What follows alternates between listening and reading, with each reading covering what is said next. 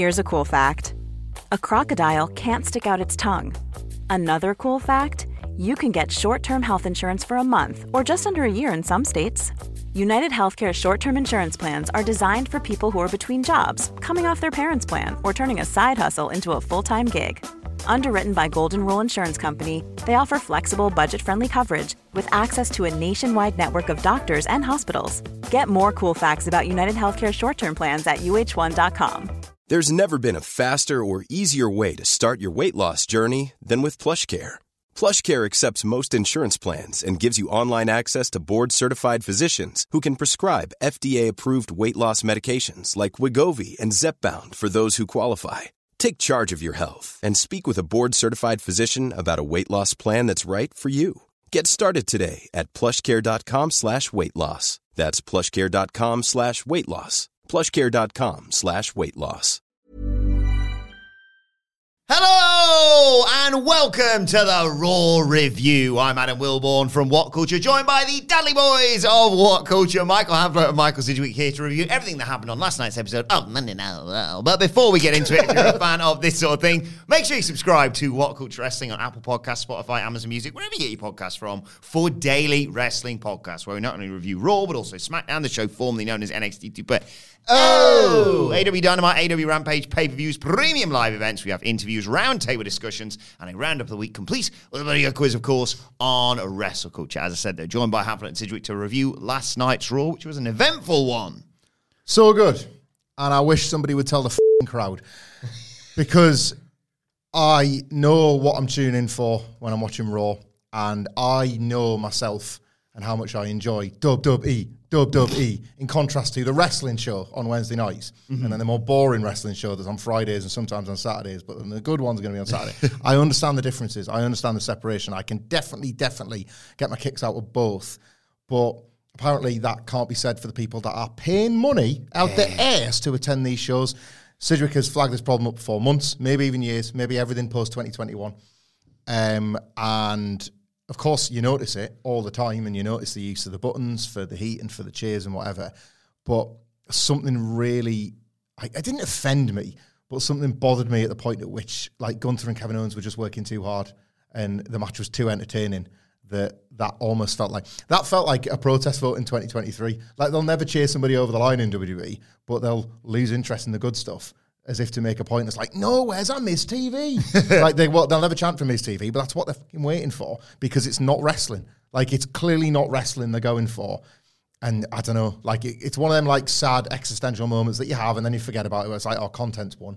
Like content has won because people are going to these shows to get their fill of their content, and it's like, oh, like as soon as Gunther and Kevin Owens is out the way and finished, we can have an ad break where they can like do the suck it cam and they can play the DX music and we can say suck it to our family members. Like, is that what you're there for? Is, is that what you're going to like? Cody Cody Rhodes is the like perfect, ideal WWE superstar right now. Not just because of all the things that we love, but because of things they love as well. Those punters, those punters in that building because he can have this fantastic match that is like way more textured than a TV match needs to be, but he'll do it just because he can. Uh, he'll cut a stirring promo that genuinely sells you on a pay per view, but he'll give them what they want, which is like little Miz TV moments, little what do you want to talk about catchphrases and a bit of merch. That must be what they're there for because it's not for the wrestling anymore.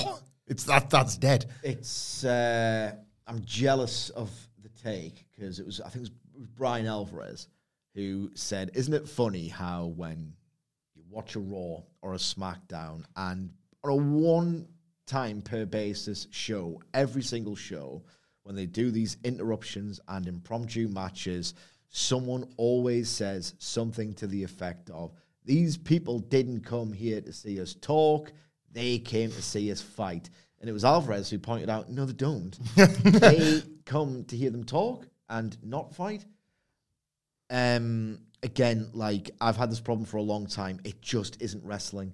WWE is this unique thing that is an entity unto itself that these fans enjoy for reasons that they pay for for reasons. Mm. I don't get them. It's been a struggle for a long time in my professional career to articulate it. Because it can't be as easy as that. Why do they go mental at pay per view? Which they do. Mm.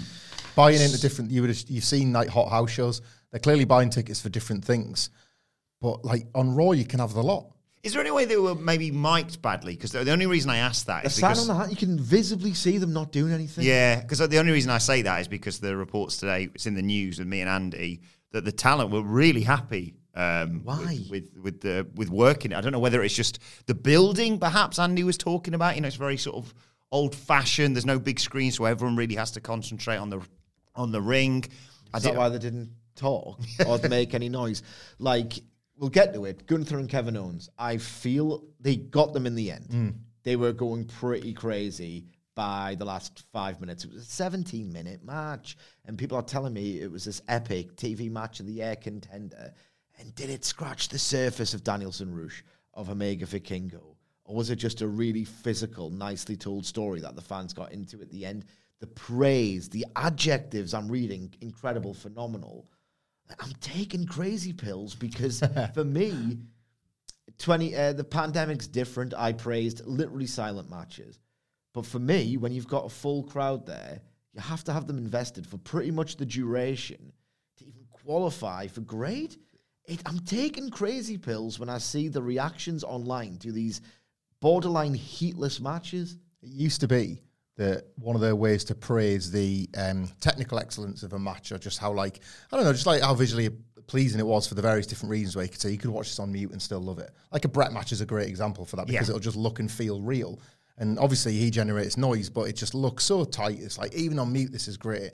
You get more atmosphere for watching WWE match on mute because you can imagine bigger reactions for the stuff that should be generating a reaction. I was way higher on Owens and Gunther than Sidge, but it was because I was watching it, almost imagining the reaction that they Yeah. should be getting for the ebbs and flows, rather than just that now like so traditional last two minute. pop, uh, that like last two minute rise and heat thing, they deserved way more than what they got for me in that one. I agree, And yeah. it, it was just when fans could smell a finish. That was when that was when they almost started. It was as if they'd been getting drinks and it was like, right, it's time to get back to our seats. Like watching, like when your team are getting beat, so you go for a pint at half time and you're not particularly in a rush to go back to your seat for the second half because you're already 2 0 down and your pint's nicer than what you'd be watching out in your in your seat. Because in England, we can't have drinks in our seats. I should explain that for Oh, the yeah. American Yes. listeners. unless they bring American football here. Because when I went to watch American football Right. at Wembley, they were like, "Yeah, take take four beers to your seat, no problem." Beer in your seat at Wembley. culture in the American football. Actually, I think that's the case when the rugby does the uh, Magic Weekend. And you don't just go for your own team, you watch three teams in the same day. And it's like, yes, I'm trying to explain to you that's why rugby's worse than football. you think that's a positive. Yeah. The uh, the only thing I can compare it to, and I can't remember, I feel like it was Nicholas, but correct me if I'm wrong. Someone in the What Culture office was telling me about going to a gig, might have been you actually, where they went to a gig and whatever there was someone performing and their song had kind of got well, not got famous, but got sort of rediscovered via TikTok or Instagram Reels or whatever. Yeah. and they basically were waiting for the chorus. Everyone whips their phone out, gets that bit, and then goes, right, let's piss off, let's leave now. Yeah. It's that, that equivalent, but with wrestling, like, oh, we don't need to, you know, appreciate the 20 minutes of, of you know, Seth Rollins and Damian Priest putting their bodies on the line here. We don't need to get excited because this isn't the finish because he hasn't hit the stomp yet. Pink Pantheress has got a great album that goes something like 20 minutes on Spotify because they're all one and a half minute, two minute songs that were designed, not designed for TikTok, but p- clearly TikTok has loved them, Yeah. use them. And that's, yeah, the TikTokification of music is becoming a, a thing, I guess, and you just sort of roll with it. But I don't know, like, it, I don't want this to just be like, oh no, it's the children that are wrong. But it doesn't lend itself to a three hour experience. Like, what me and Steve talked about this last week, just fresh back off AEW, and it was the was it the Commander example? Yeah. Like wrestling is still best consumed live. Yes. WWE isn't. Because it's not wrestling. Yeah, it's not. It's something else entirely. I don't know what it is. A lot of people tell you it's uh, cinema, film noir, but it's not. Hey, not save- that either. Save that for Friday nights. Um, right, let's talk uh, about this show because uh, opening the show comes out the new World Heavyweight Champion Seth Rollins.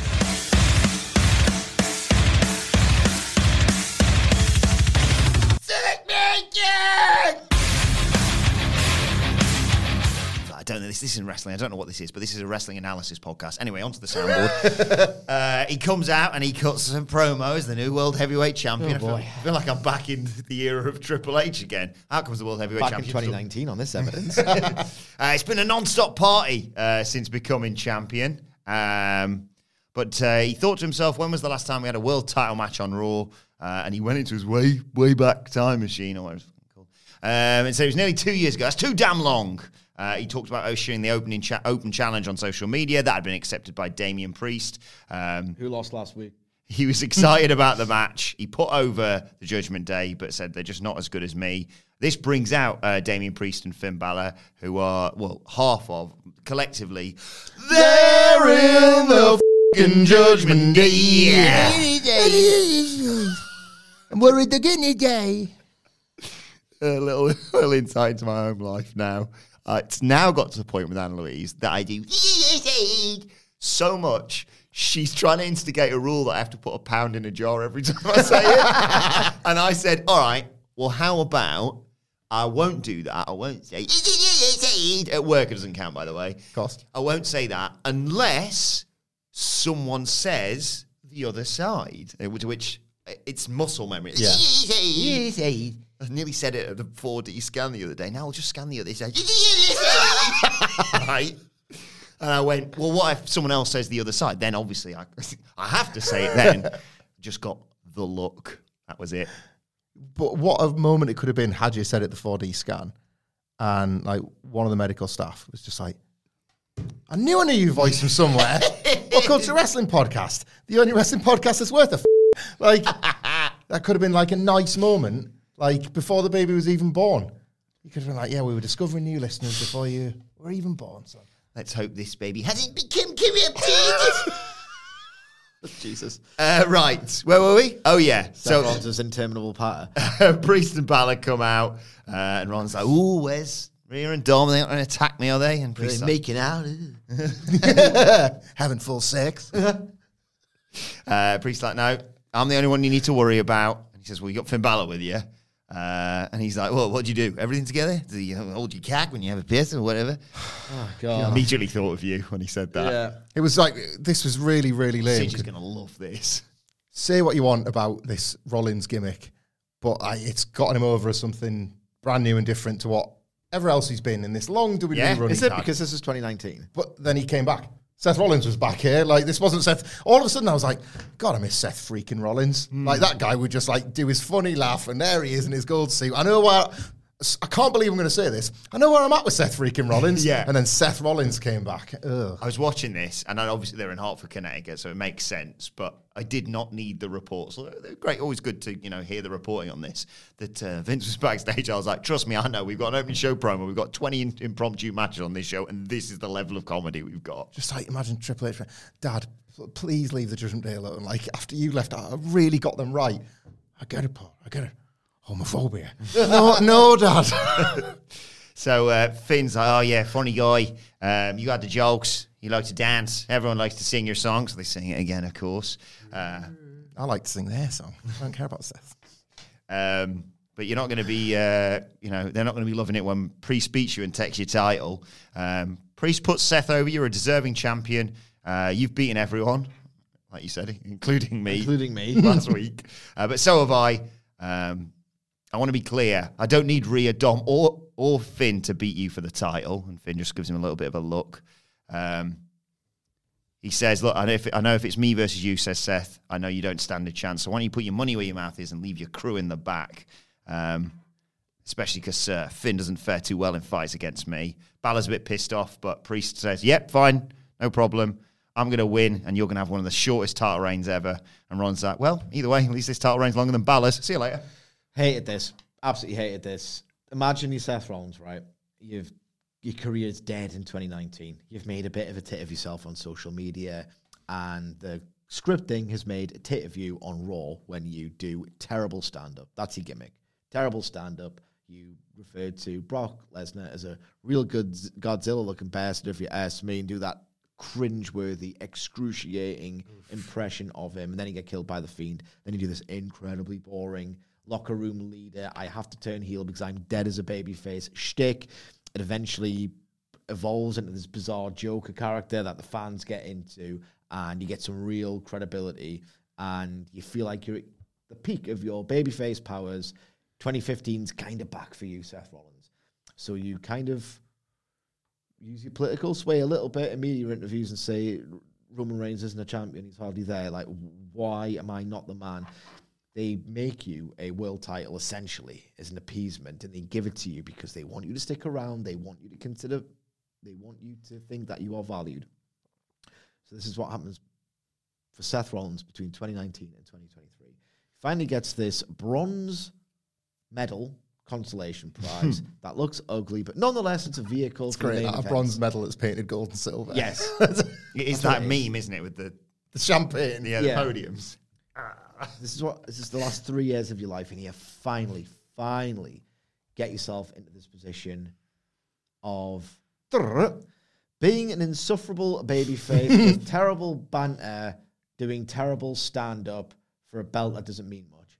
Like, what are we doing here? It's nothing will ever change.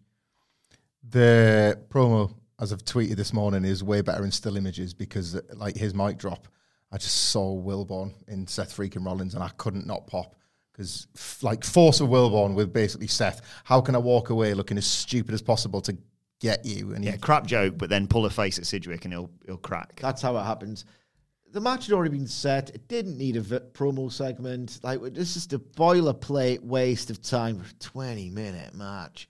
well, I disagree. Half an hour of a TV program. Just oh, that's easy. I disagree slightly because the purpose of this I didn't think was for the match. I think it was to obviously sow the seeds of the breakup of the Judgment Day, or mm. indeed Finn being kicked out in favour of JD would've done it McDonagh. anyway. They probably would have found another way to do it, to be fair. But I did quite like that.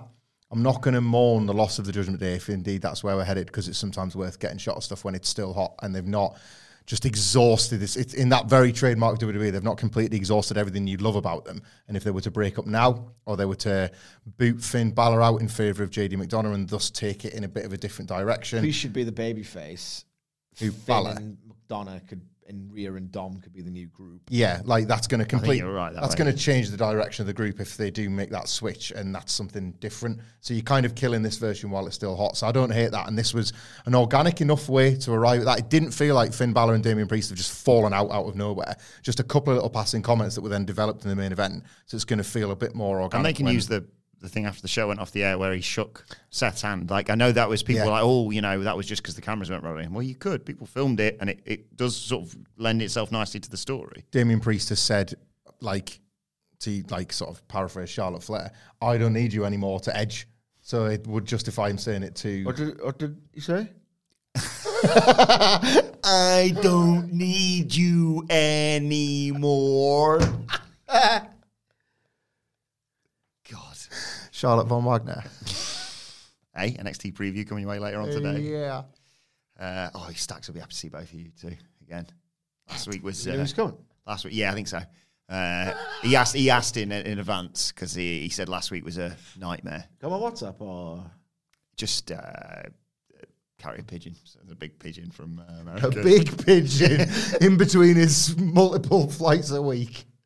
He is not thinking economically about his communication. What a waste.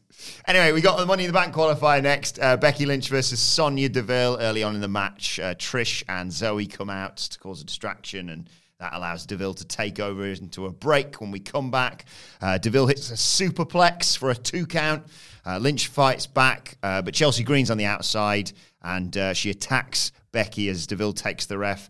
Uh, Deville comes back with a running knee strike to get another near fall. Green tries to get involved again, so Becky Lynch is like, I've had enough of this. Hoys her into the barricade. Same for you, Sonya Deville. Um, get back in there. Goes to the manhandle, Sam. Deville reverses it into a schoolboy. Uh, Becky kicks out. Deville tried to do the cover with not only, I think, the feet on the ropes, but also Chelsea Green holding her legs down. But Becky Lynch kicks out anyway. Hits the manhandle slam. One, two, three. Becky Lynch quite rightly qualifies for Money in the Bank. And herein lies the problem because I thought this match was mostly flat and boring. bit bad as well. that's the fault. Well, I think that's still the fault of the fans more than the wrestlers because uh, like the action wasn't great, but Sonya Deville and Chelsea Green are really effective in their roles. Trish and Zoe Stark now have this renewed purpose. Becky Lynch is like still feels like she's like trudging about in the sludge, but again, it's money in the bank, so you can I can justify that. I can make that work. It's like, well, she knows that she just needs to win that, and then like out of nowhere, she's back on top. So I like all these characters and the direction, but Triple H likes sticking five minutes on matches, and matches are the quietest thing, and that's that's the problem. Like this is the worst product. Triple H is presumably Triple H has generated so much of this fan interest and increased revenue and increased attendances and all the rest of it. But the exact style he likes to book is now the one that we're deciding fans are coming don't want to watch. So it's this great paradox that is WWE. But ultimately, shave five minutes off this and remove the opportunity for the wrestlers to get as much wrong as they did, and it's probably just a good time. So flat, so nothing. Like, I've got now to say. Literally nothing to say other than it was flat and a bit bad and too long and no one cared. Jesus Christ. Well, thankfully, next uh, we got some uh, Oscar bait. Oh no, sorry, it was the recap of the Bloodline angle on SmackDown, which you know is uh, Oscar worthy. Uh, and Byron Saxton catch up with Sami Zayn and Kevin Owens backstage, talking about what happened with Jimmy ex- excommunicated. That was the word I was searching for about ten minutes yesterday. Getting kicked out of the uh, getting kicked out of the Bloodline. Zayn basically said, "I don't like to say I told you so, but." I mean, I told you so. Uh, but I was glad to see Jimmy Uso do the right thing. Uh, but the bloodline isn't our problem anymore. And him come Imperium and say, You're right. They're not your problem anymore. Basically, we are. Uh, Owens pitches a fit with his new, not not new thing, but he does this a lot now, and I do quite like. it. Good bit, good bit. This he remains the one guy that exists outside of the WWE bubble Yeah, and is allowed yeah. to do it. Uh, he says, "We didn't even say your name. That, that's not how this works around here." Uh, and Gunther comes in very sort of arrogantly and says, "You got a, got a bit of a temper on you there, Kevin. You need to control that. Um, maybe you need to be taught some discipline." And Kevin Owens is like, literally, "Let's have a bare knuckle fight then. Come on, out we go." And he marches to the ring. And commentary are like, "Wait a second, is, can this happen in an impromptu match?" And I was like, "I'll bet it does." Go to a break, come back, and the match, match is happening. Imagine promoting this. I would have been excited. If I was in the crowd, I might have got excited for it. I, no one could have won in a satisfying way. That was one of the key problems with this match that everyone liked. And the thing is, like by WWE, by the rules of WWE's universe, if you can even call them rules, like they would probably argue that it would make less sense to promote this ahead of time. Like we know that Owens and Zayn have been having this like back and forth thing with Imperium, mm-hmm. and it's lots of stuff is bubbling under, and you know Riddle's this other character involved. So you you can infer stuff, but WWE never want you to infer stuff. So if they'd have put this as a graphic for us to talk about, they'd have, oh, we don't want fans inferring that over the last week tensions have boiled over to the point where Owens and Gunther have gone to Adam Pearce and asked for a match. We best create a stupid backstage segment for it. Like in their minds, it makes more sense to do it that way than for us for a second to infer anything or for like some YouTube digital content in the place of a road to to, to have Cathy Kelley stand there and be like, earlier on today, Kevin Owens and Gunther had to be separated backstage so that like they both went to Adam Pearce and agreed to a match, and that's going to happen tonight, and that was twelve hours ago. or Something hmm. They can't sanction that. No. that wouldn't feel real within the rules of our universe. They genuinely think that. Uh, but yes, this is the, one of the few times where I'm like, I mean, I, if this is the impr- impromptu match we're going to get, maybe I'm kind of okay with impromptu matches. Um, back and forth early on, uh, Gunther just nails Owens with a boot and drops him on his head with a German suplex. Yeah. Oh my god. Uh, he sends Owens into the barricade and drops him onto the edge of the ring as well to take us to a break. Slams Owens down, wrenches at his neck. He does that move. I don't know what the move's called. He puts his feet either side of his head and just sort of twists his body. And uh, I don't know what it is, but it looks looks really painful. It used to be like a neck breaker done by giants, didn't it? Yeah. Like the giant would do it to Hulk Hogan WCW because he couldn't do much. I was going. I thought you meant. We're trying to work out which one you meant there because I just saw the clip yesterday of that chair shot from from Hulk Hogan on the giant. You seen this chair? Bonk. I'll do it again, guys. Bonk. Um, so he boots Owens. Uh, Owens kicks out a one though. Uh, he fires up, smacks Gunther. Gunther just boots him again, uh, and uh, Gunther chops Kevin Owens. And quite rightly, actually, Corey Graves points out how flipping loud that is, despite the fact that there's fabric in between there. Kevin Owens obviously is wearing a top. Um, he puts Owens in a Boston crab, transitions into a crossface. Owens fights up, hits a chop, and Gunther's like, "You call that a chop? This is a bloody chop." uh, Owens blocks. Do it in Austria? you called it. Sounded a bit like he stacks. Yeah, a little bit. God, I can't do impressions, mate. Um, Owens blocks a suplex. Gunther hits him with a clothesline, uh, mocks him, and Owens fires back up. Super kick, super kick, super kick, cannonball. That gets a two count. Goes for a stunner. Gunther blocks it, hits that amazing drop kick of his. Uh, but Owens comes back with a fisherman's buster for two. Uh, Gunther then suplexes Owens off the middle rope. He gets a two count. Gunther goes for that splash, but Owens gets his knees up and hits that senton bomb for a near fall. Owens sets up for a stunner, but Giovanni Vinci uh, jumps up on the apron to distract him. Zayn pulls Vinci off, uh, takes him out. Uh, Owens hits Kaiser with the stunner as he slides into the ring, but Gunther uses the opportunity to schoolboy Owens and get the one, two, three. Oh, just loved it. Gunther's a dream match factory for a number of reasons, but one of them is because you kind of.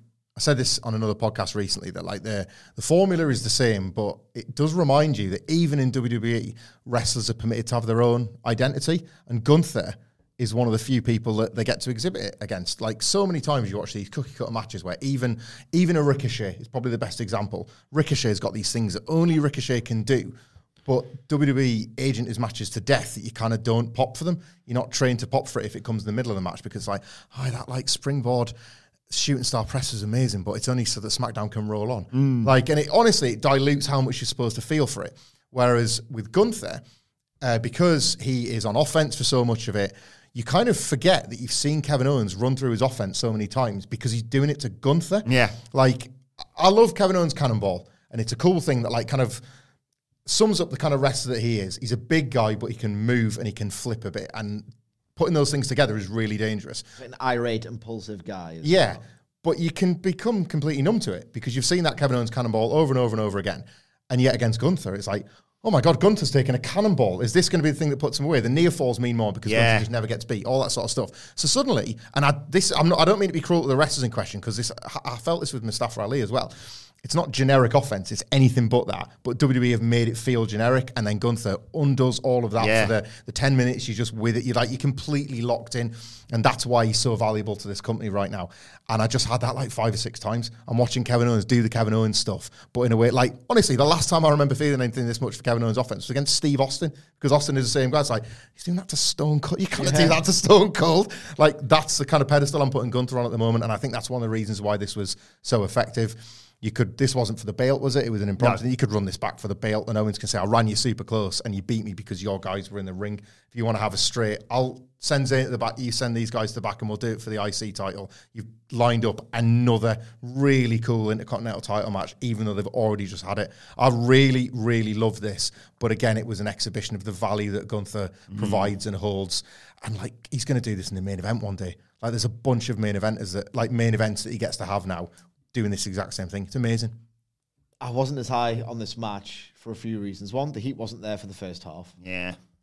I knew that there was no satisfying outcome because they're both heavily protected guys and title holders. So I was just in the back of my mind, you've got I've got the general WWE fog. That means I can't invest because it's just what it is, and I'm mm-hmm. not that partial to it on a subjective level. Then you've got the lack of heat, which is just oh where man, it's this. Yeah. What do you? Oh, I'm what do you making my want? own heat when I'm watching. By the way, yeah, I should. Yeah. I, I should qualify that. they did get really, really into it by the end. And I'm just watching, knowing there is no outcome possible that they are going to go with that I will enjoy. So I'm always waiting for the bollocks, just waiting for the bollocks. Then the bollocks happened. Um, but you can't fault the story. It's one of those where it's like effective crowd psychology means that you make the crowd go banana, to use a Pat Patterson phrase, and they don't. But that doesn't mean the work. It's just this weird paradox, this weird thing that I don't know how to approach anymore because it's not wrestling, and there are no rules to it, or at least I don't grasp them anymore.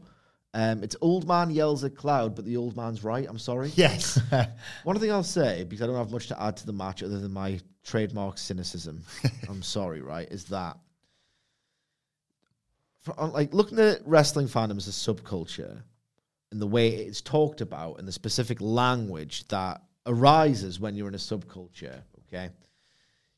Did we get or did we hear this up? And I know I'm guilty of it with AEW stuff, right? With hyperbole, but that's because it's actually good. It's actually hot. With the language of pro wrestling fandom, before AEW got really critically acclaimed, like Double or Nothing, the Build to Revolution 2020, the great TV matches that are just relentless, even when the wider product isn't like amazing. Did these WWE fans go this mental with the hyperbole before AEW got really acclaimed? And is is this banger, generational, phenomenal, incredible? Is all of this cinema, is all of this language a response to them being gotten to that AEW actually got earnest Oh, critical yeah. acclaim, a mm. total overly compensating for their own thing?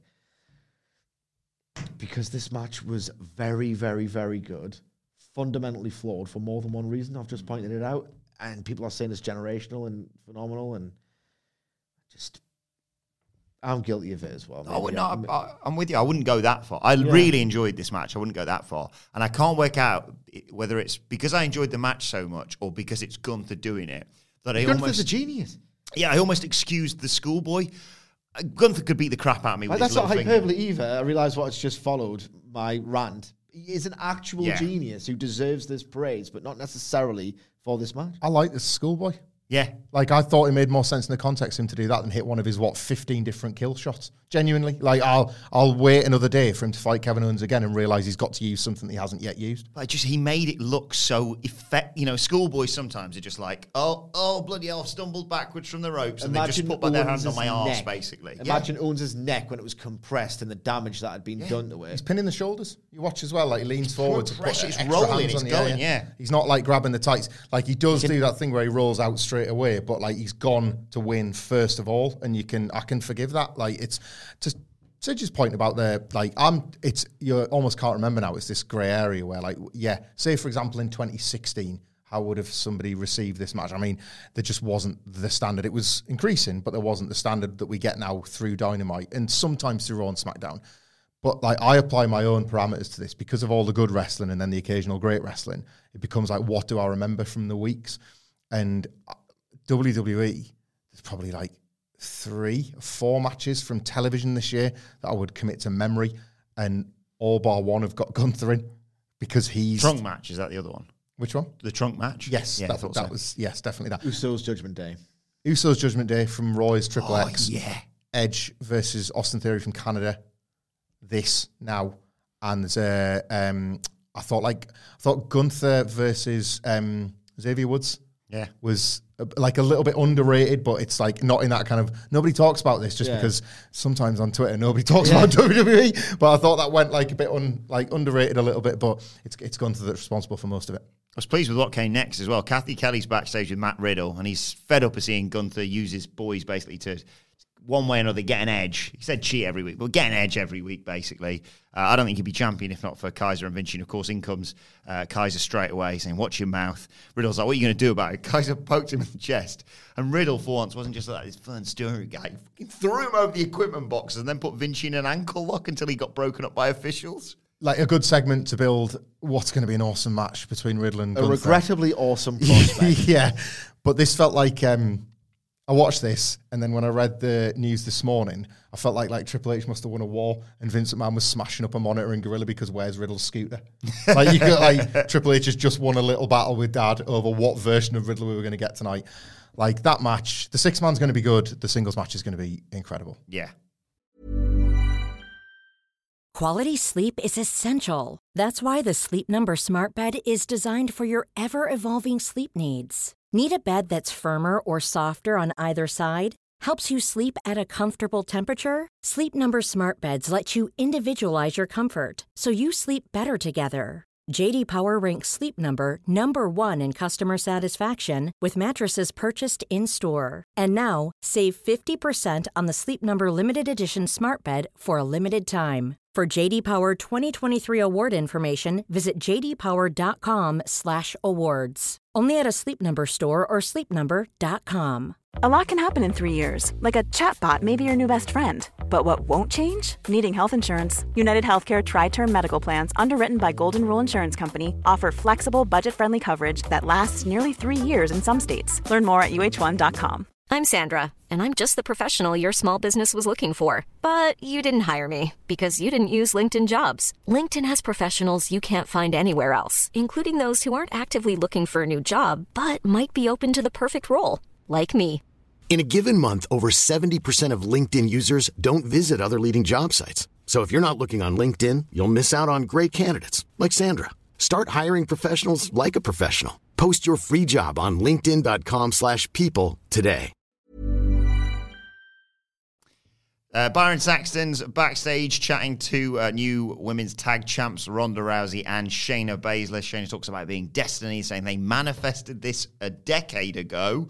Um, and You're the like MMA historian on this podcast. What were they doing in UFC and beyond at that they were not, yeah, Ronda Rousey was not concerned with uh, women's tag titles. I didn't think so. Ago. What, 2030? Yeah, no. getting massively rich and becoming like a transcendent star in an entirely different industry. I'll, I'll look that up whilst we talk, whilst you guys talk about this. Ronda says it's past time that they legitimise the championships. They're not going to be an afterthought, uh, and she challenges any team basically with these nuts to challenge them.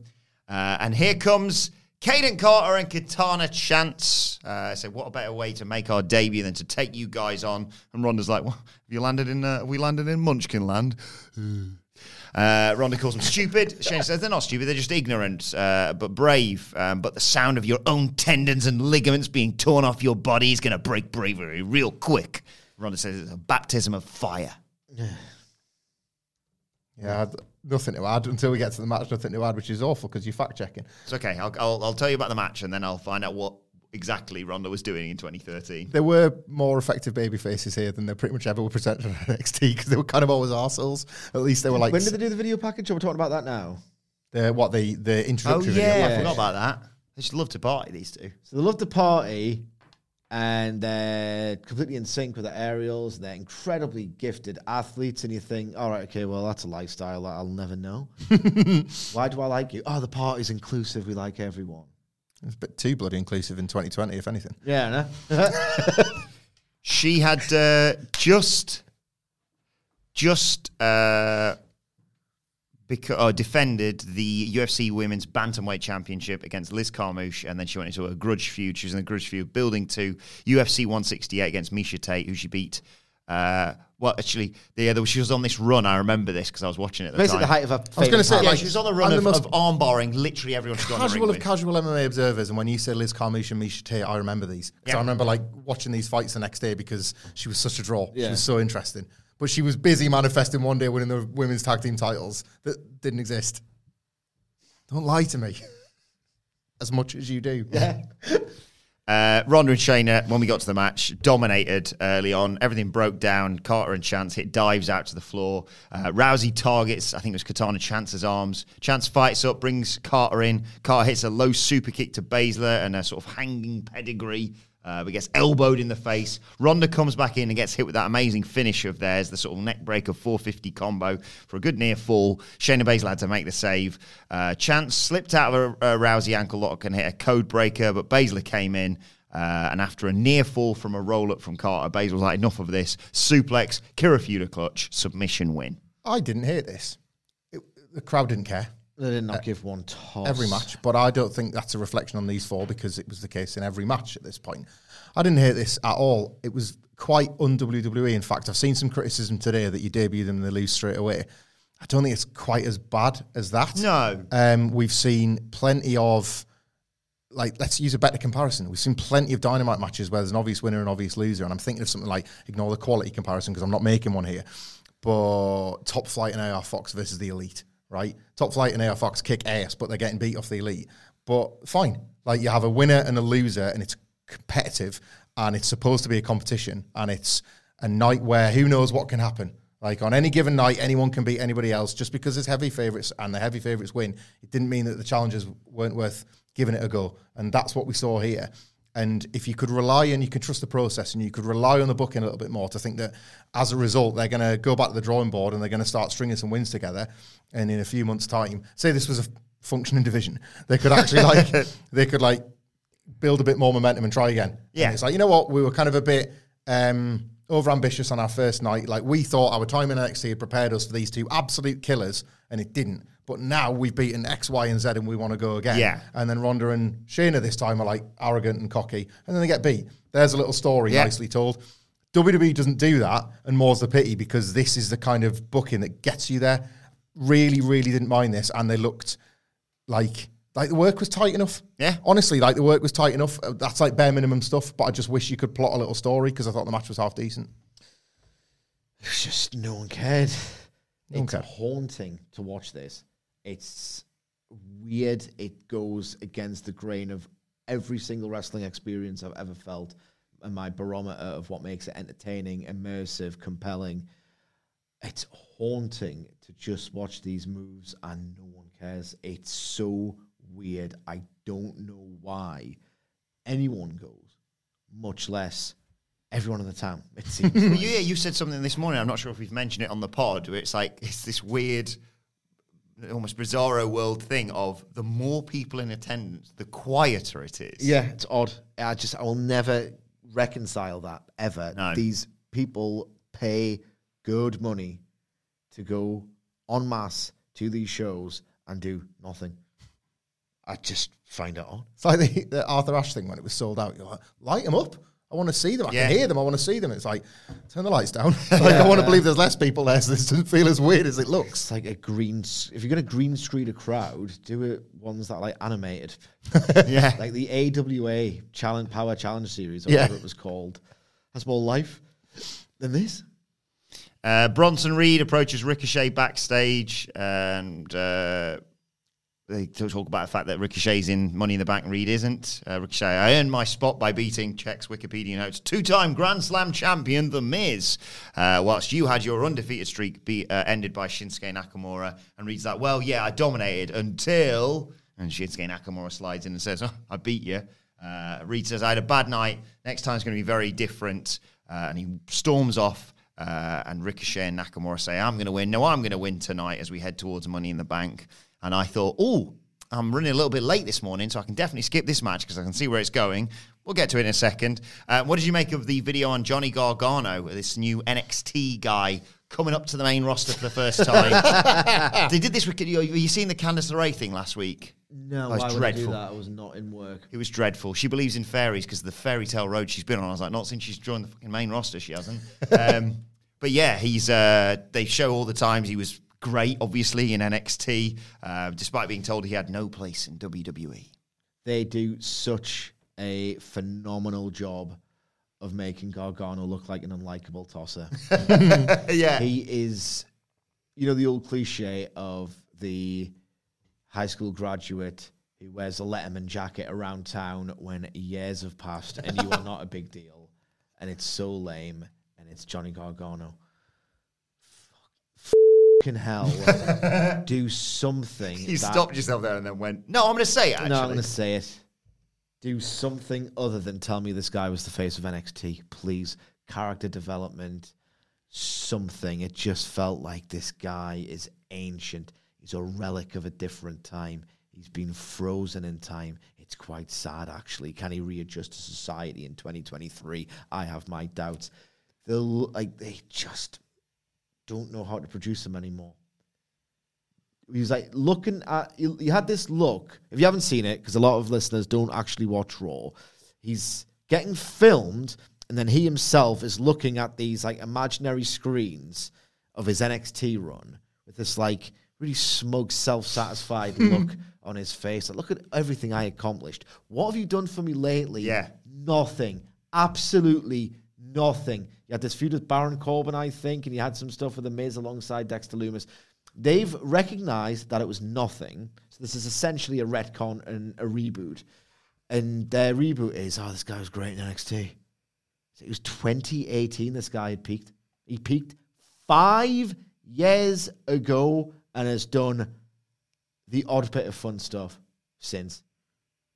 Jesus Christ. Do something else with know this guy. you know and this guy, is? he needs to start. He needs to stop sucking himself off as well. You know what his problem is? He's Johnny Wrestling, and that's it's not what we do around here, pal. He needs to stop sucking himself off as well. Like, look what I did then five years ago. Well, it's already in the eyes of your main roster casual audience developmental. What do they care what you did in NXT, much less five years ago? If they cared and you were a legend there, you would have got a pop at the Royal Rumble. You didn't. No one in this crowd, no one watching this television program genuinely cares. Do something else. I find it excruciating. I'm embarrassed on the guy's behalf. Johnny Blowjob. It's like Just, he's, a jerk off. thing is, the game Triple H said uh, one final beat, but here's the thing: I lied. Yeah. it's, it's never going away. I can only book DIY. It's all I know how to do with these two guys. Because that's where this is going, isn't Yeah. it? He's reflecting on NXT. He's already he's coming back. already mentioned Ciampa. Uh, aye, this is and like, look, it's not that DIY won't be an addition to this tag division. Of course, they will, but it's Triple H, so he's already probably getting so excited about how he's going to break them up this time. yeah. and it's just it's all he can do with them. It's all he knows. It's not creative. Well, I teased it a little bit earlier on. Uh, next came Ricochet versus Shinsuke Nakamura. Skip. Skip. Yeah, went to DQ. Bronson Reed interfered. Enough of all that. Haunting. Haunting. I literally didn't even bother watching it because I knew it was coming. Enough of all that. It's now time for this. It's short, it's crap, it's wrestling related. The five star review review. Nailed it! Oh, it's been long since I've heard that. Uh, if you want to suggest something short, crap, and wrestling related for us to uh, review instead of a god awful match on Monday Night Raw, uh, you can do so by leaving us a review on Apple Podcasts, or you can leave us a five star rating on Spotify, screenshot it, We need the proof. and then email it to me, adam.wilbourn at whatculture.com, which is exactly what Audie from South Dakota has done. Uh, and they write, Dear Adam and the Dudleys, I just want to start by saying thank you. You guys have given me countless hours of entertainment. I used to be a big wrestling fan when I was a kid and came across the What Culture YouTube channel by happenstance. I loved the content and found out there was a podcast last summer. Now it is part of my daily routine. I um, teased this with you earlier, this next sentence. It's now part of my daily routine, okay? Whenever I'm not in court, I'm a prosecutor, by the way. What? What? I'm listening to you guys. That's imagine imagine going on your dinner break. Judge, can I just have a, an hour and ten minutes, please? Uh, Raw last night. I had this Gunther Kevin Owens thing, and we come on. I can't I need to concentrate on my job. I uh, appre- sorry. I appreciate the passion you have for um uh, because of you guys, I'm sub to the WWE network and haven't missed an AEW pay per view for the last year. Uh, even when the Dudleys are being critical, it is clear it comes from a place of love and a desire for wrestling to reach the great heights it can. Yes. Uh, It this can be the best. this pod, Rampage on Friday was not the best. Sorry. this podcast has continued to pop me on a daily basis. I've even taken to making reference to bits that absolutely no one I know gets. And I mean, folks, where's the lie? Data. I mean, as a prosecutor, you should really And I work it out. mean, what- Judge, where's the lie? Ladies and gentlemen of the jury. Yeah, yeah. I was uh, chatting to my client earlier, and uh, and he said he didn't commit the murder, and I said, Hey, hey, hey, hey. You all right? Anyway, for my five star review review, I'd like you to do something from right to censor. I haven't looked at it recently, but my memory of being a teen at the time is that without the uh, without that terrible stable, I'd have seen nudity on Raw on a regular basis. I mean, who thought The Goodfather was a good idea? Brackets probably Vince.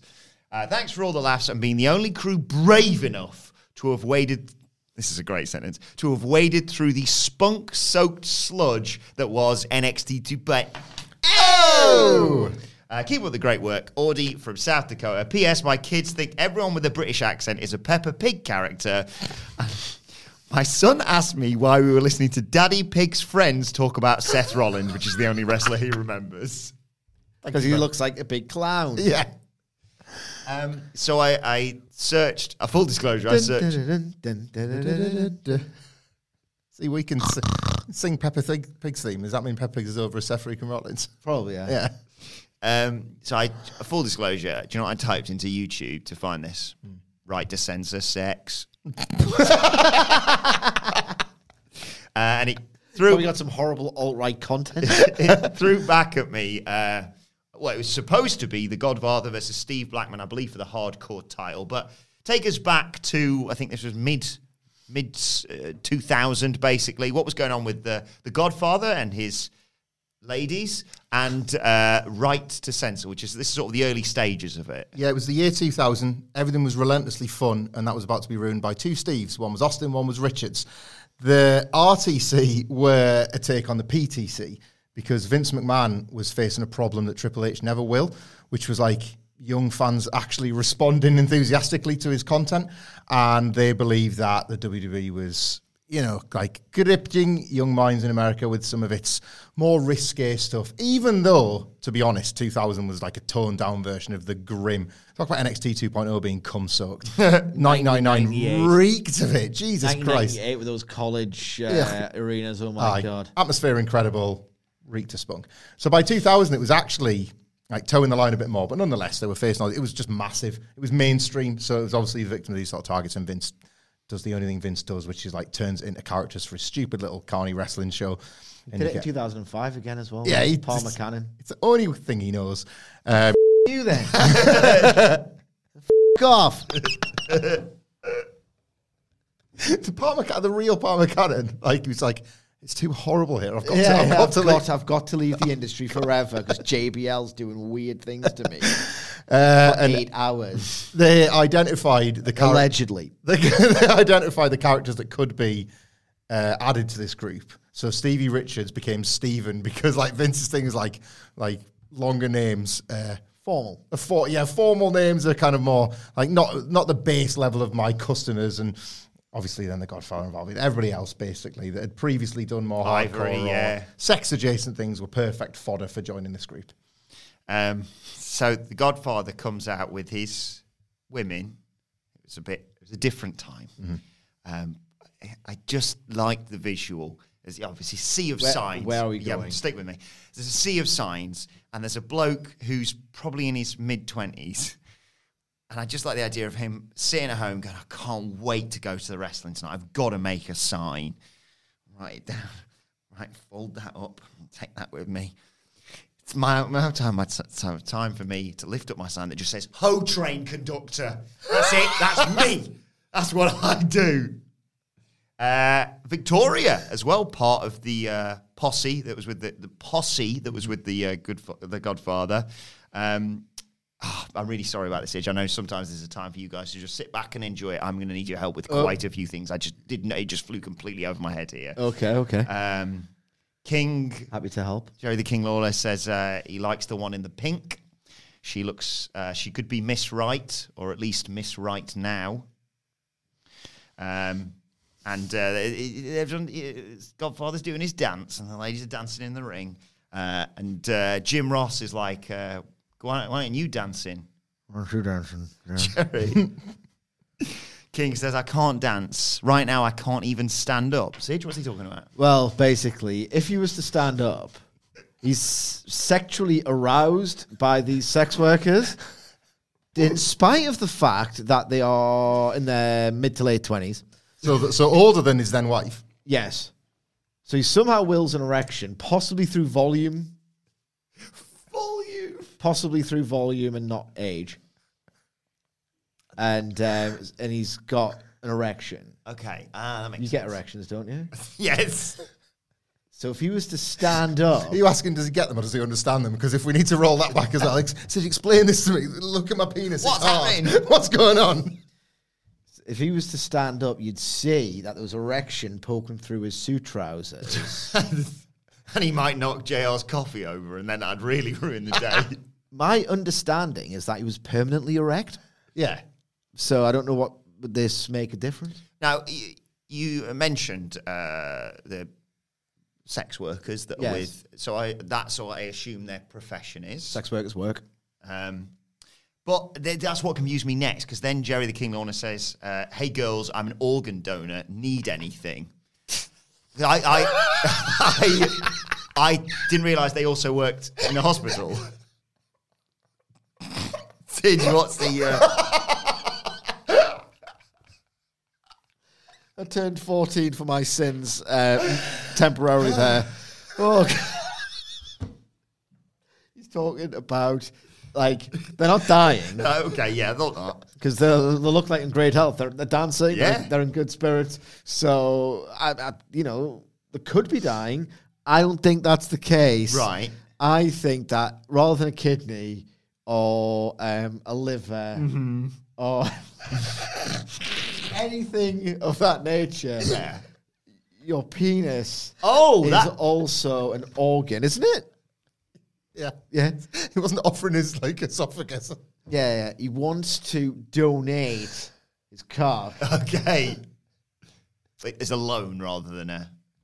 It's not. A, You don't keep it. Well, there'll be a deposit. Okay. Uh, apparently, there's lots of pimps in uh, Albany, and uh, then he said, uh, "This was another bit. Maybe this is, I think this is a different train of thought we're going on here." He says, "Roll a fatty for this pimp daddy." What's he mean by that? He wants. Whoa, it was hot, wasn't it? In uh, the 2000 was WWF. Um, really, really hot. Uh, the ratings weren't where they were in 1999, but goddamn, still in the attitude era, son riding those roads. So I'm thinking there's got to be at least 9,000 Mhm. in these towns every single week. He wants 9,000 spliffs because he's appealing to all of them to roll a fatty, which is a blunt. Ah, right. Which uh, it's the chode of marijuana delivery systems, where there is so much weed in there that you'll almost certainly be. "Yeah, Stand already. Uh, so Stephen Richards from Right to Censor. And they don't um, mix their marijuana with tobacco No. in the States. So it's all, all at high grade. No killer, no filler. Uh, Stephen Richards from Right to Censor interrupts. He says, What's wrong with you people? Don't you know right from wrong? Huge asshole chance at this point. Uh, you, uh, you cheer violence, cheer, indecency, cheer, and especially The Godfather. Uh, where have our morals gone? Uh, he says the, the producers of this show and The Godfather, they're corrupting the moral fibre of the youth of America. They want the moral fibre.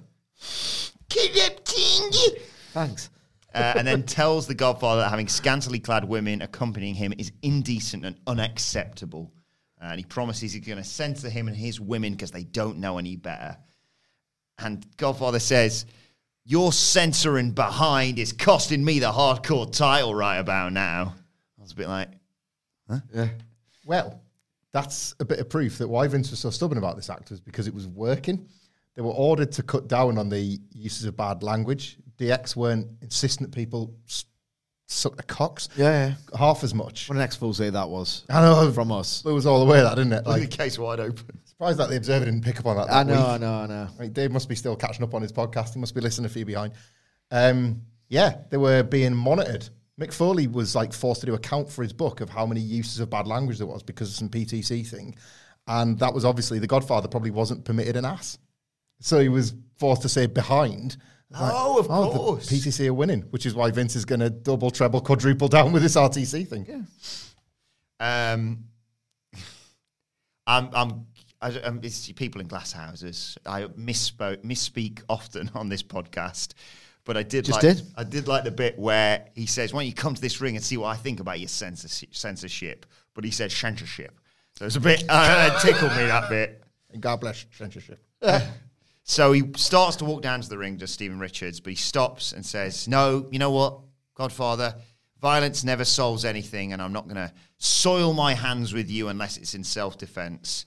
So Godfather decides, well, you better start defending yourself, goes after him, chases him, but Stephen Richards runs into the back, and Godfather's like, Well, turns back around and then is jumped by Bull Buchanan, who is dressed in the same white shirt and black tie as Stephen Richards.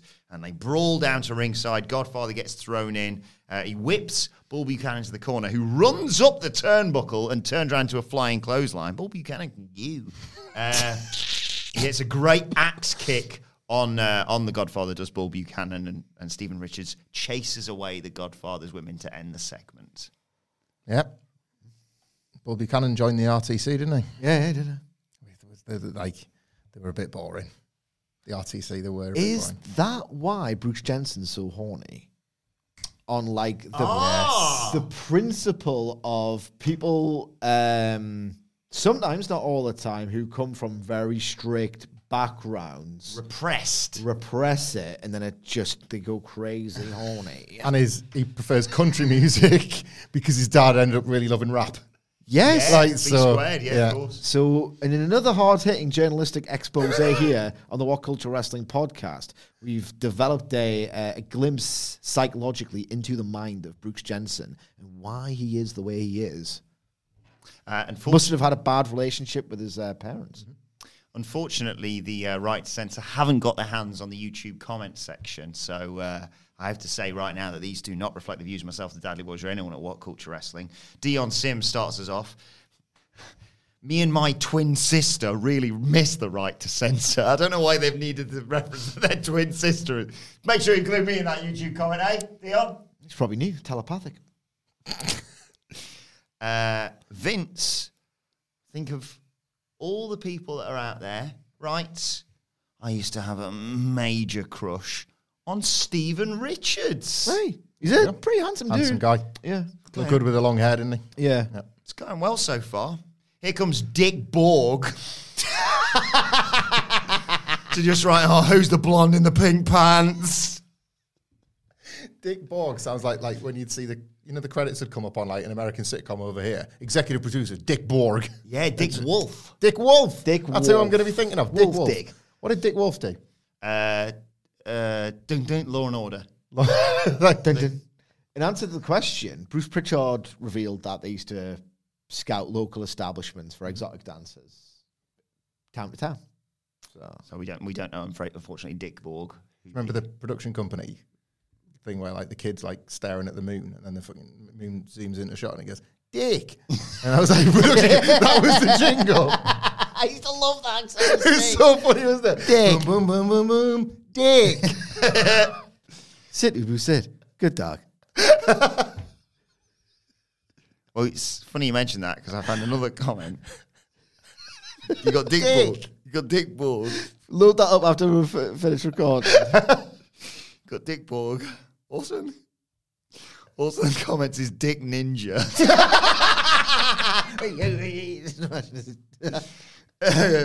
Who just writes, uh, Oh, those thighs are so thick. My mouth is watering right now. oh, God. Imagine just being the dude who goes, oh, Dick Ninja. Obviously. How could Dick Ninja even tell? Like Godfather wore those baggy jeans. Yeah. Must have been watching a Kama match and then put the comment on this Put the instead. two and two and two together. Awesome in that Kama game. Uh, you need your help with this one as well, Sid, actually, because uh, Jason writes The Godfather's hose are the reason all the guys in the 90s were a few pounds lighter. Is that why they're working out the gym to, like, to impress them? Is that what they're. Right. I think it's a myth how much ejaculate actually comes out. I think they did a study once, and it's like basically it's not gallons of jizz that you might, might think it is in your head, and certainly not enough to lose weight. Like if you were, oh god, I cheated on the diet this week. Oh, you know, I had a takeaway last night. There's some biscuits in the office. How do I uh, neutralize that? Uh, that's not how it works, but that's what I think he's Okay, get guessing it at. Those infomercials. Wank yourself skinny. Yeah. I think like if that was actually a thing. yeah. Jacked right arms and a skinny waist. Uh, Focus, once again, it's not reflective use myself, the daddy was anyone at What Culture Wrestling, just writes, would until we can't anymore. Love that. Uh, Right, okay, it's uh, it's just not happening anymore. it really hurts. Is it worth it? I can't do it anymore. So yeah, um, yeah, it really hurts. not in the Hall of Fame yet, is she, Victoria? No. It's a real annoyance of mine, that. But uh, she can commiserate herself that she's won something else. Because Mike writes, Victoria, you have a perfect 10 beautiful ass award in America. In America, Is that the governing body? beautiful, perfect ass. Beau- beau- perfect 10 beautiful ass award in America. but, uh, Grundle butter. Oh no! no, that's awful. finishes us off Oh, shut up, man. with uh, this comment. Thank, thanks once again to Audie, the prosecutor from South Dakota.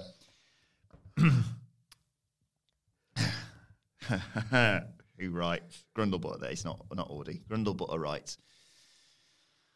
Oh, there ain't a man or woman alive who doesn't want to split Victoria's grease. no. Edit that out.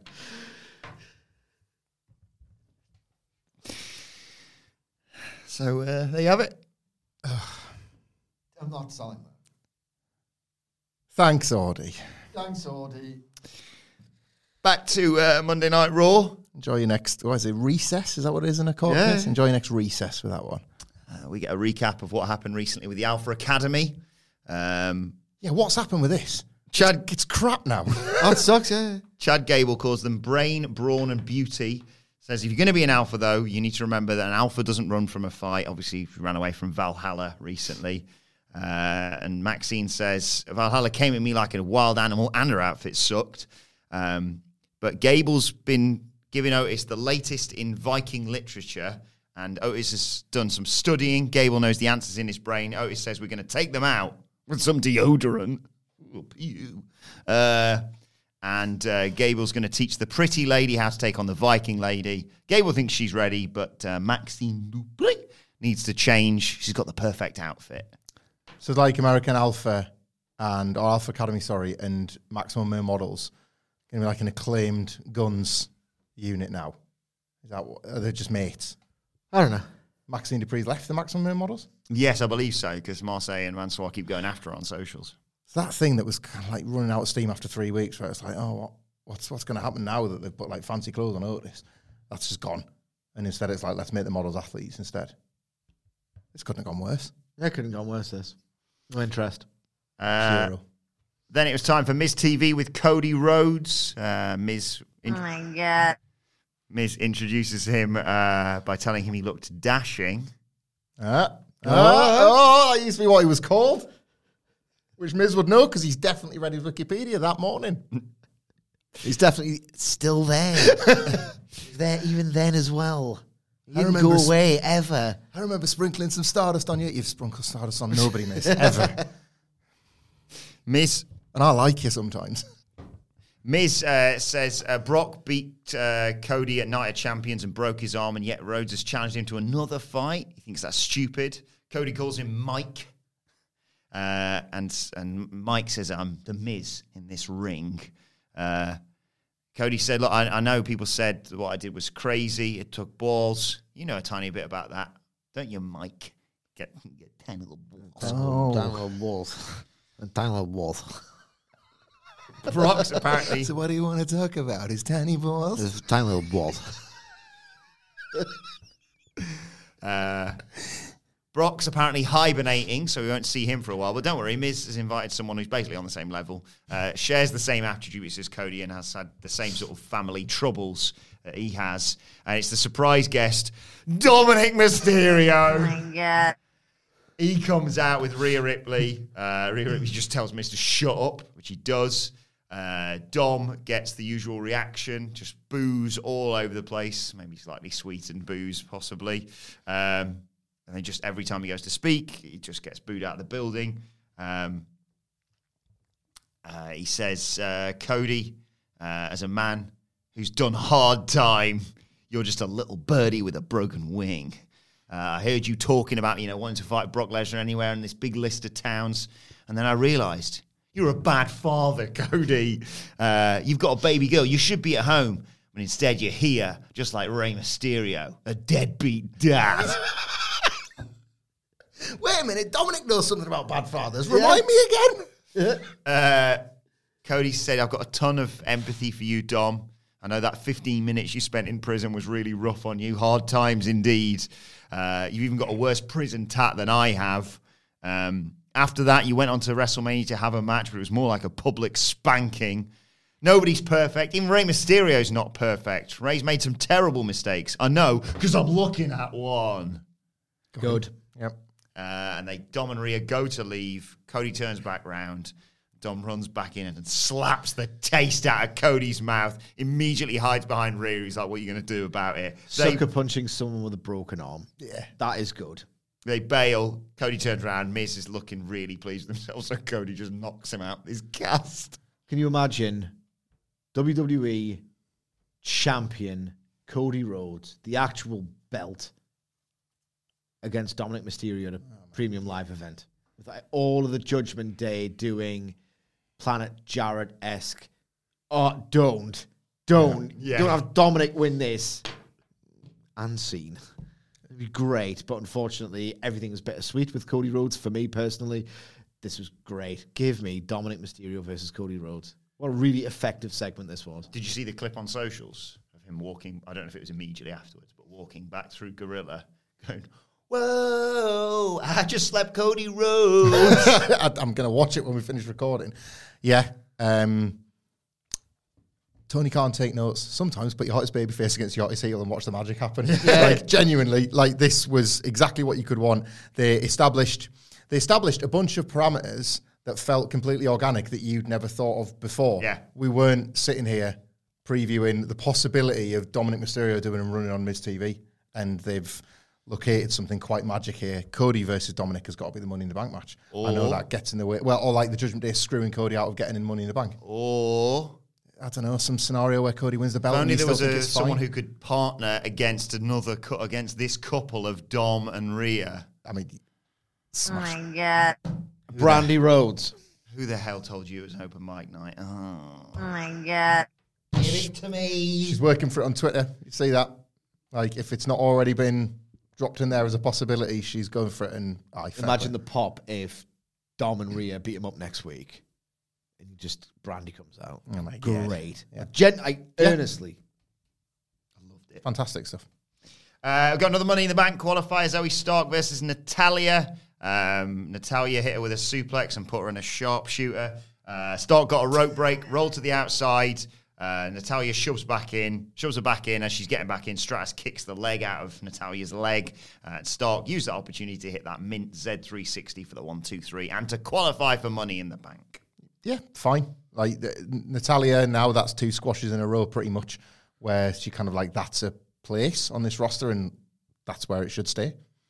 It's just you, I tried to determine why this crowd doesn't react to something. I thought I had the answer, like about up until about a few weeks ago. I thought I had the answer, and I thought that answer was ah, Triple H is just incompetent, and Paul Heyman's creative is doing amazing numbers and engagement and all the rest of it, insofar as the bloodline goes.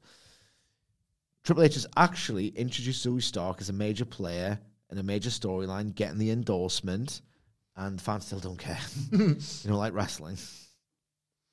Simples.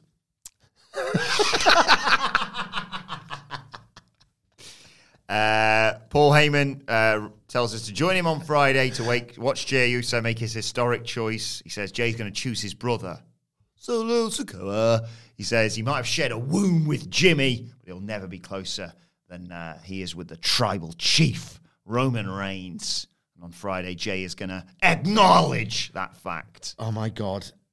The amount of faces and the amount of time that this SmackDown is going to consume.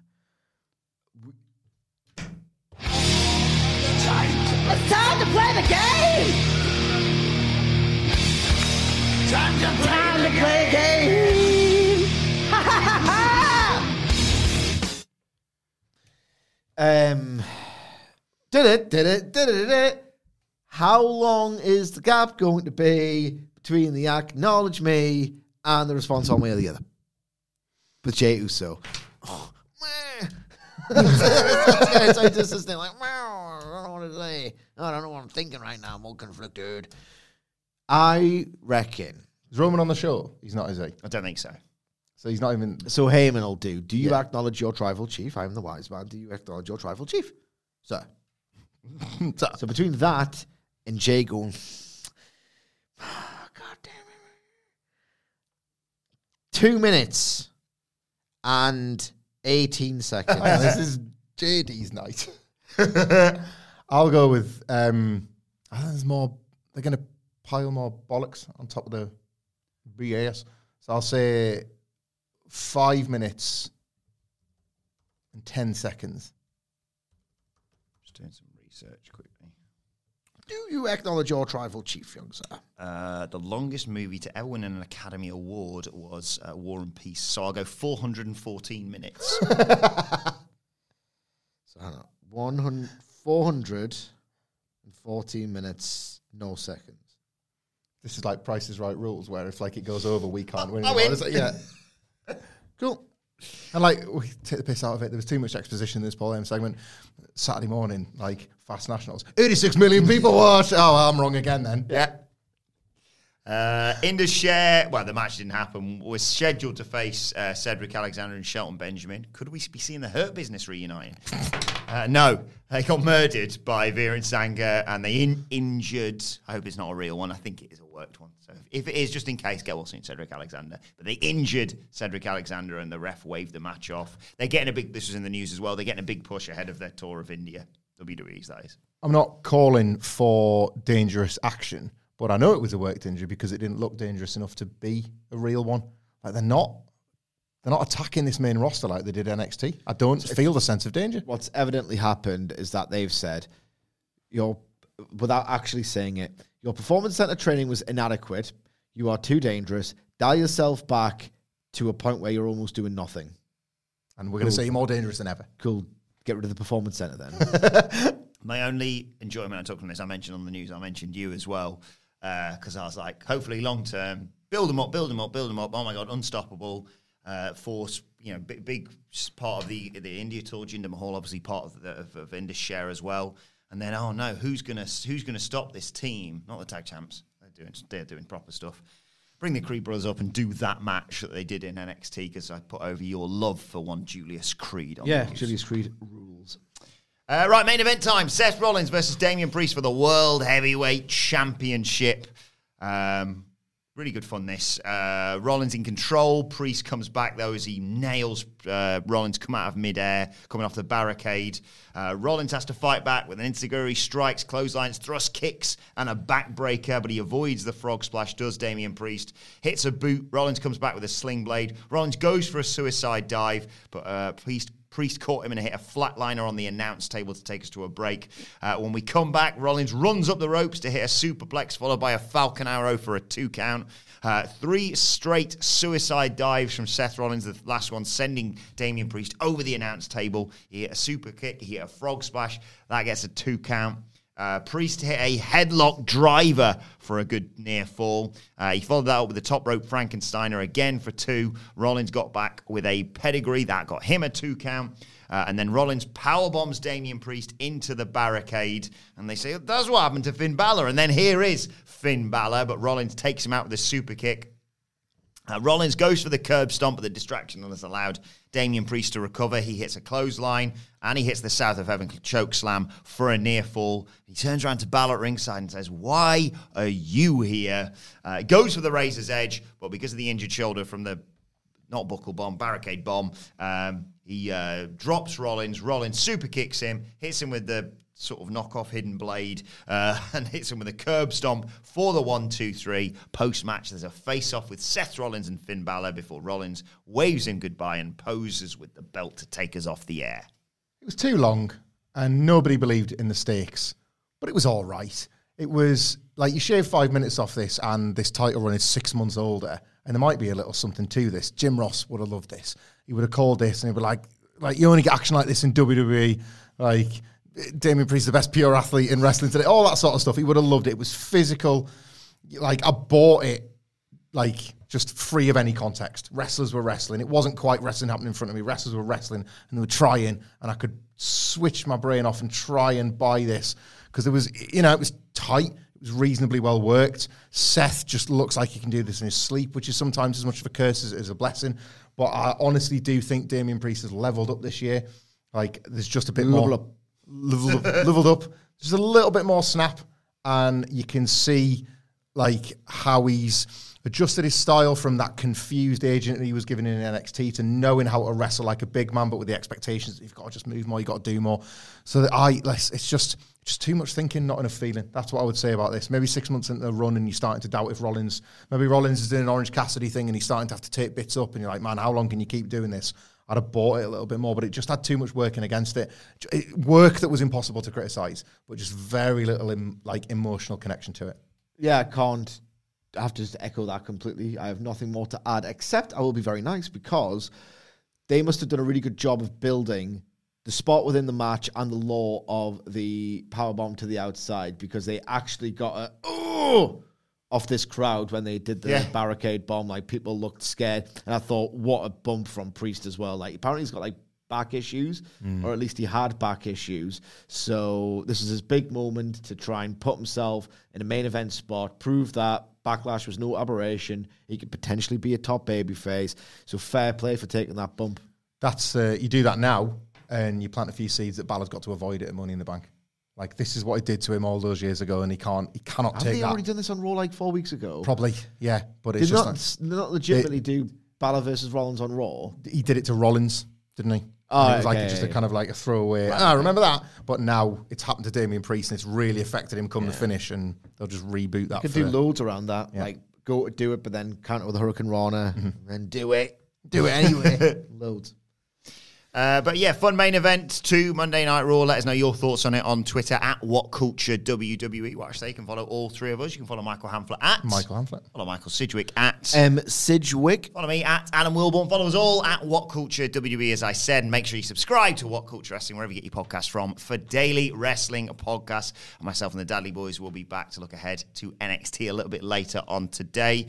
Uh, and don't forget, if you want to send us a five star review review, you can do so on Apple Podcasts or do it on Spotify. Take a screenshot of it. We need the proof. And then email it to me, uh, adam.wilbourn at whatculture.com, just like Audie from South Dakota. Thanks once again for your email. But for now, this has been the Raw Review. My thanks to the Dadley Boyz. Thank you for joining us, and we will see you soon.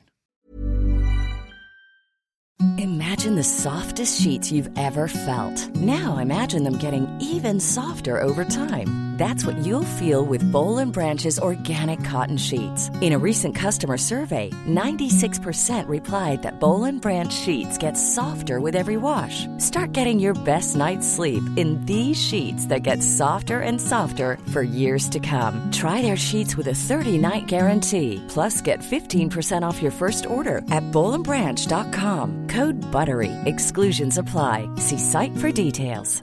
Planning for your next trip? Elevate your travel style with Quince. Quince has all the jet setting essentials you'll want for your next getaway, like European linen, premium luggage options, buttery soft Italian leather bags, and so much more. And is all priced at 50 to 80% less than similar brands. Plus, Quince only works with factories that use safe and ethical manufacturing practices.